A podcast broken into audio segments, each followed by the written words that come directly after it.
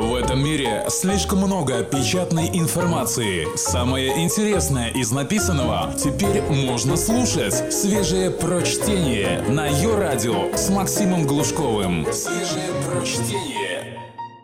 5 копеек Ивана Давыдова, заместителя главного редактора слон.ру. Радости следствия, радости юношей и радости ветеранов.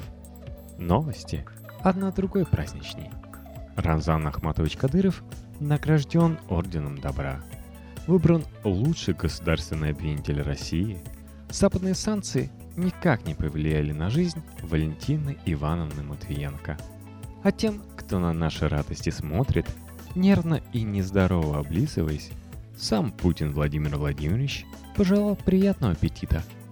Нам радости своих не жалко. На всех хватит. Мы готовы делиться с миром. Соседями уже делимся – да так, что мало никому не кажется. Вот о радостях наших, пожалуй, и поговорим сегодня. Копейка первая. Радости следствия. Следственный комитет России создал специальное подразделение для расследования преступлений, совершенных на Украине. Поначалу в этой новости ничего особенно удивительного даже и не заметишь. Ну да, сегодня, к сожалению, граждане России совершают на территории соседнего государства обильные и разнообразные преступления. Реконструируют всерьез с настоящим оружием, настоящей кровью и настоящими смертями. Настоящую гражданскую войну. На родине так не развернешься. Поди, учреди Тамбовскую республику. Объяви себя народным мэром какого-нибудь затрапезного поселка. Часа два, пожалуй, проживешь но едва ли дольше. Предвижу поток резонных возражений. Зверство официального Киева, гибель мирных жителей. Знаете, я всерьез считаю, что ничем нельзя оправдывать гибель мирных жителей в ходе военных операций. И в первую очередь повинен в убийствах те, кто убивает. Но давайте не будем путать следствие и причины. Давайте попробуем честно ответить на вопрос. Лилась бы сейчас кровь на юго-востоке Украины – если бы туда не приехали эти самые реконструкторы из России. Государственной пропагандой разогретые. Честный ответ – мы не знаем. Зато знаем, что они приехали, и она льется. И она в том числе на тех, кто умилялся и продолжает умиляться героями русской весны. По рабочей необходимости или от души. Никуда от этого знания не деться. Вернемся к нашим следователям. В мире нормальном – чем бы им еще и заняться, как не преступлениями, которые уже совершили и продолжают совершать граждане России на территории соседнего государства, с которым мы официально не воюем, руководство которого почти признали, с которым в конце концов за газ торгуемся, как домохозяйки на привозе, за барабульку. Но нет, разумеется. В мире перевернутом российские следователи собираются изучать преступления, которые совершили украинские власти в ходе антитеррористической операции. В официальном пресс-релизе привычная трескотня про фашистующую украинскую военщину. Отдельный, конечно, вопрос, каким образом веновцы наши от МИДа до СКР умудряются гальванизировать покойных авторов передовиц газеты «Правда» годов этак 70-х. Кто-то ведь им все эти пресс-релизы сочиняет – а живые люди так очевидно не могут. Если они технологией воскресения мертвых овладели, то почему от народа этот факт скрывают? В списках подозреваемых у российских следователей Аваков, Коломойский, неизбежный Ярош. В планах передача материалов Европейский суд по правам человека и Международный уголовный суд. Я видел несколько комментариев по поводу этой инициативы СКР – все они выдержаны в одном примерно тоне. Неужто на родине все преступления раскрыты? Нечем больше в России заняться? Куда? Зачем? И вот мне кажется, что этот подход недальновидный. Несмотря на все сказанное выше, я, как гражданину России положено, радуюсь странной затеи Следственного комитета. Знаете почему? Да просто потому, что Ярошу с Коломойским Наши следователи особого урона все равно не нанесут. А даже если вдруг и нанесут, еще неизвестно, стоит ли нам расстраиваться, Зато чем больше сил и времени они потратят на Украину, тем меньше останется времени и сил на борьбу с остатками свободы внутри России. Целее будем, хотя бы недолго. Только свежее прочтение на Йо-Радио. Копейка вторая. Радости юношей. В Москве открылась школа молодых политиков под патронтажем сокоординатора либеральной платформы партии «Единая Россия» депутата Виктора Зубарева. Собрали, то есть, группу молодых людей, в которых по тем или иным признакам прозревают способных карьеристов и будут их теперь пару недель водить в разные сомнительные места. Думу, Совет Федерации и даже фонд Сколково, чтобы пробудить, как гласит официальный пресс-релиз, управленческие навыки. На открытии единорос Зубарев сказал речь. А что делает обычный единорос, когда говорит? Правильно, лжет. Зубарев партийных традиций не нарушил. В частности, сообщил матерый политик начинающим – что хоть и важны в деле построения политической карьеры экономические факторы, не будем даже задумываться, что здесь депутат имел в виду, а то можем нечаянно договориться до такого чего-нибудь, что будет квалифицироваться соответствующей статьей УК, как разжигание ненависти и вражды к социальной группе люди, сделавшие политическую карьеру. Так вот, хоть экономические факторы и важны, но главное все же личная порядочность, профессионализм, ответственность и умение выполнять взятые на себя обязательства. Это, заметьте, депутат Государственной Думы Российской Федерации последнего созыва говорит. Про самого Зубарева я на скидку ничего вспомнить не могу. Даже странно. Как так? Депутат и никаких шумных подвигов не совершил. Ни в клоунаде, ни в зверствах не отметился. Как будто и не депутат вовсе – но ведь зато с какими людьми в одном зале сидит, с какими в одной партии числится. Ну, вы, к примеру, попробуйте закрыть глаза и про себя произнести такие, допустим, слова. Личная порядочность депутата Железняка. Это ж какие змеи в мозгу зашевелятся. Или, предположим, тоже упражнение, но со словами. Профессионализм депутата Бурматова. Тот аккуратней. Говорят, от смеха и умереть можно. Особенно сейчас, когда такая жара на улице. А ведь есть еще депутат Яровая или депутат Федоров. Их там вообще сотни. И не только в Единой России имеются люди, сделавшие успешную политическую карьеру. От профессионализма депутата Мизулиной даже дети слезами восторга заливаются. Что там еще было? Ответственность? Вспомним депутата Жириновского. Готовность отвечать за свои поступки у всего государственного мужа хоть и связана напрямую с циклами приема препарата циркадин, но кто при этом рискнет в ней усомниться? Но чему же тут, спросит может быть читатель, радоваться? И спасибо, что спросит, иначе речь о достоинствах депутатов рискует стать бесконечной. Чему тут радоваться, если молодые люди, приехавшие в Москву, чтобы освоить азы политического ремесла, поверят столь наглому вранью и никогда, соответственно, политиками не станут – а вдруг они зато как раз, поверив наивности своего депутата, станут порядочными и ответственными людьми.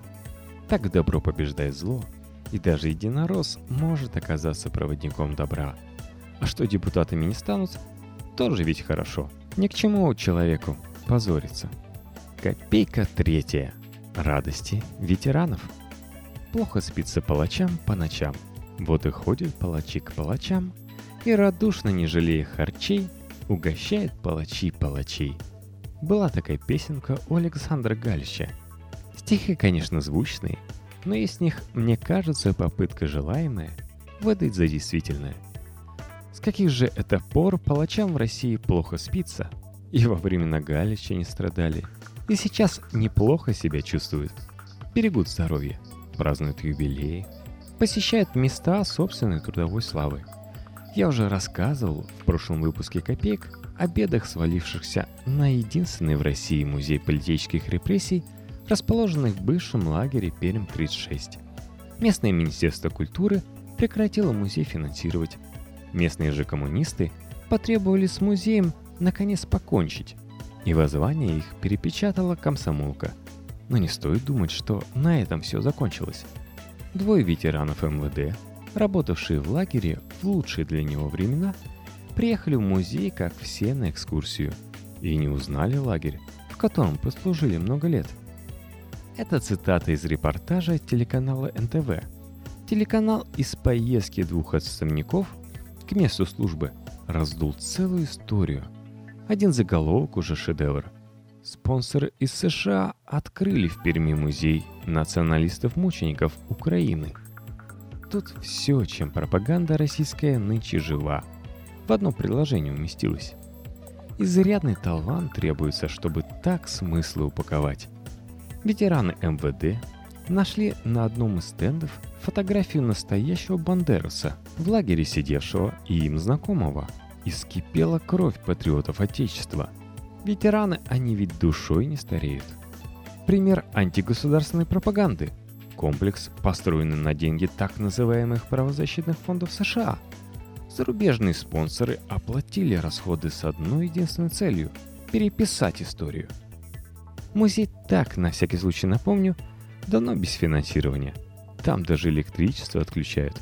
Совсем зарубежные спонсоры расслабились. А вот ветераны расслабляться не намерены. Они подают в суд на сотрудников музея, чтобы уж наверняка добить, чтобы памяти не осталось об их ветеранов былых подвигах, чтобы совсем спокойно по ночам спать. Хотя, повторюсь, нет повода сомневаться, что без того сон у ветеранов крепкий. Ах да, знаете, там такие ужасы творятся. После очередной экскурсии по лагерю в интернете появилось сочинение ученицы 10 класса, которая, поверив гиду, назвала карателей УПА мучениками. Городской фольклор в незамутненном виде. Одна девочка сходила в музей политических репрессий, а потом вступила в правый сектор и давай москалей на геляку сажать. Я даже не знаю, стоит ли упоминать, что совсем не Бандерасам посвящена на самом деле экспозиция музея, и несколько заключенных из УПА не главная часть истории лагеря. Тут в чем радость? Тут, конечно, сложнее с радостью. Но вот лично меня, например, не может не радовать единодушие комментаторов сайта НТВ. Орфография и пунктуация авторские. Корректоры? Молю, сохраните всю прелесть подлинных человеческих документов. Нужно проверить, все такие шараши, которые финансируются из США, позакрывать всех к черту. Вот США борзели, правильно их паразитами называют. Гнать их в Америку, нечего им делать в России. Пятую колонну на эти нары. Оно может и нехорошо радоваться коллективному беспамятству и массовому оскотиниванию, хотя бы из чувства самосохранения – но ведь тоже эти новые умонастроения даром не пройдут. Но и тем прилетит, кто их грел, кто раздувал патриотические трескотней, прикрываясь.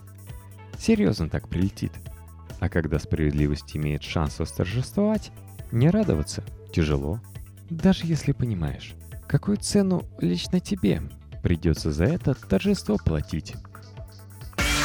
Свежие прочтение. Максим Глушков. Ее радио. Копейка четвертая. Радости курортников. Кстати, есть у меня в запасе еще одна история о справедливости.